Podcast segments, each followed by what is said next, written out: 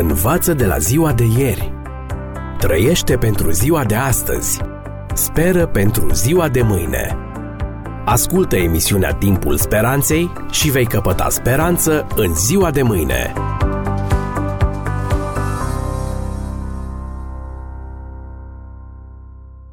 Dragi prieteni, bine v-am regăsit! Aflați în această ocazie dacă la nunta din Cana Iisus a prefăcut apa în vin sau în must. Iubitorii licorii lui Bachus au găsit în minunea săvârșită de Iisus cu ocazia nunții din Cana un argument în favoarea consumării băuturilor alcoolice de către creștini.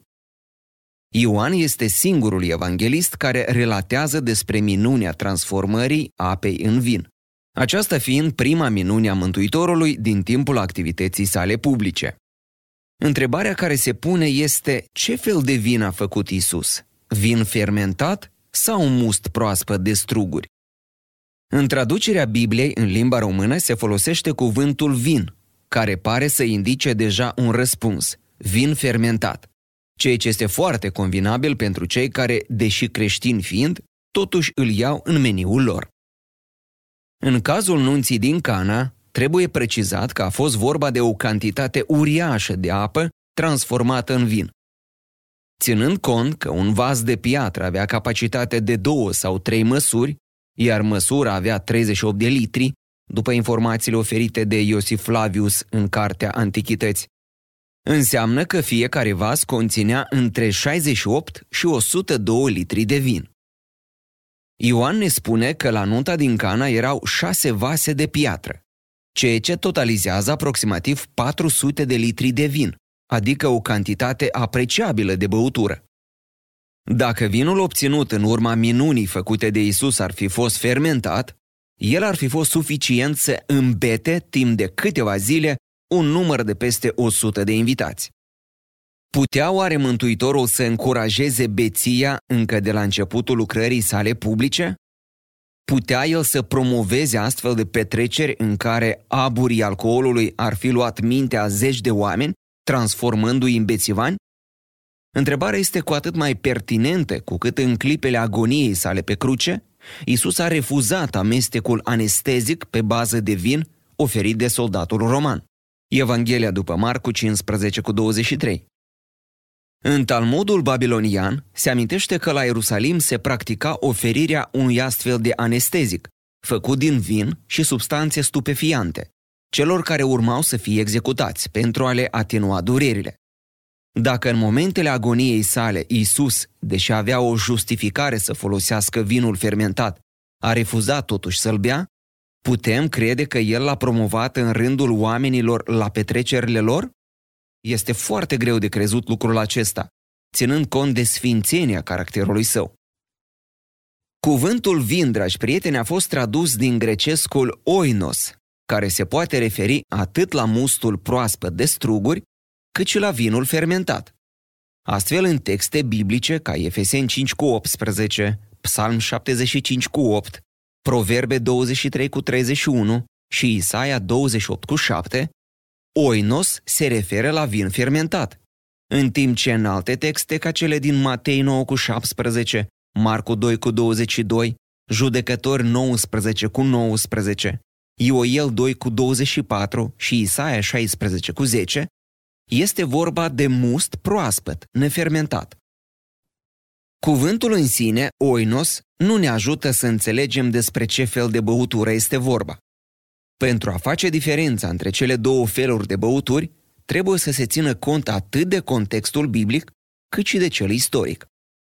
Unii comentatori susțin că în prima parte a mesei de la nunta din Cana ar fi fost consumat vin fermentat, bazându-se pe cele spuse de nun lui Iisus. Citez: orice om pune la masă întâi vinul cel bun și după ce oamenii au băut bine, atunci pune pe cel mai puțin bun. Evanghelia după Ioan 2:10. Acești comentatori consideră că expresia "au băut bine" se referă la faptul că mesenii erau deja beți după consumarea vinului în prima parte a mesei. Însă dacă astfel ar fi stat lucrurile, dacă mesenii ar fi fost deja băuți, nimănui nu i-ar mai fi păsat de calitatea vinului în a doua parte a mesei.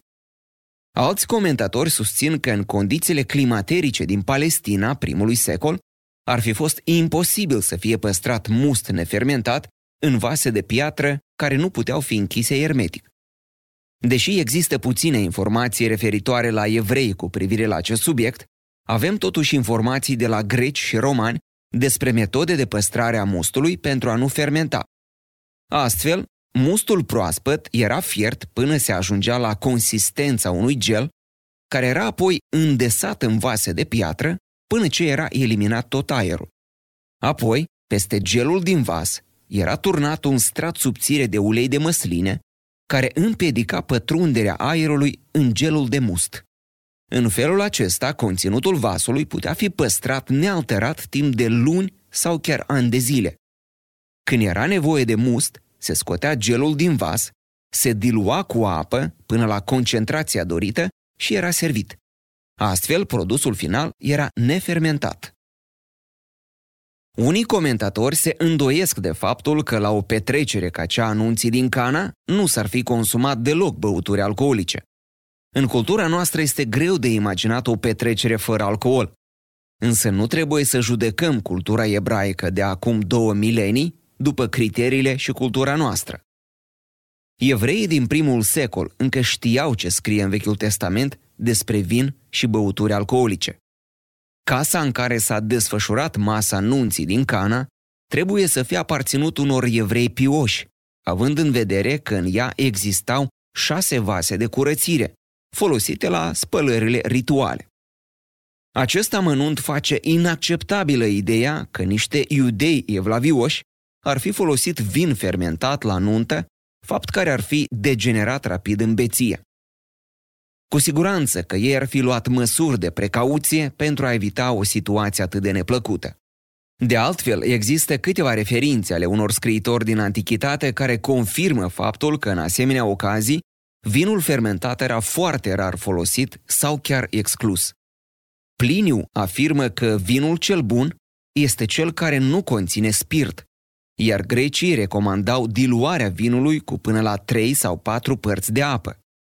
În cultura iudaică, vinul cel mai bun era acela care era cel mai puțin alterat și cel mai proaspăt, căci el putea fi folosit fără riscuri pentru o perioadă mai lungă de timp și în cantitate mai mare. Și ultimul amănunt important, referindu-se la minunea transformării apei în vin cu ocazia nunții din Cana, evanghelistul Ioan afirmă, citez: acest început al minunilor lui l-a făcut Iisus în Cana din Galileea. El și-a arătat slava sa și ucenicii lui au crezut în el. Am încheiat citatul. Se pune întrebarea, dacă la acea nuntă Iisus ar fi transformat 400 de litri de apă în tot atâția litri de vin fermentat, iar acest vin ar fi fost consumat după ce mesinii au băut bine, în prima parte a mesii, cum ar fi arătat acea petrecere? Cum și-ar fi putut arăta Iisus slava în mijlocul unei beții generale? Este greu de imaginat așa ceva și inacceptabil pentru caracterul sfânt al Mântuitorului. Dragi prieteni, dacă însă Iisus a transformat apa în must de cea mai bună calitate, apreciat ca fiind vinul cel bun de către nunul degustator, având o aromă și un gust care au întrecut tot ce se cunoștea până la acea dată, atunci cu adevărat el a început să-și arate slava.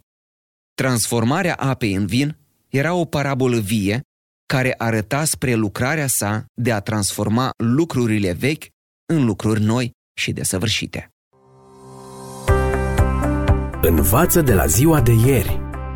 Trăiește pentru ziua de astăzi. Speră pentru ziua de mâine. Ascultă emisiunea Timpul Speranței și vei căpăta speranță în ziua de mâine.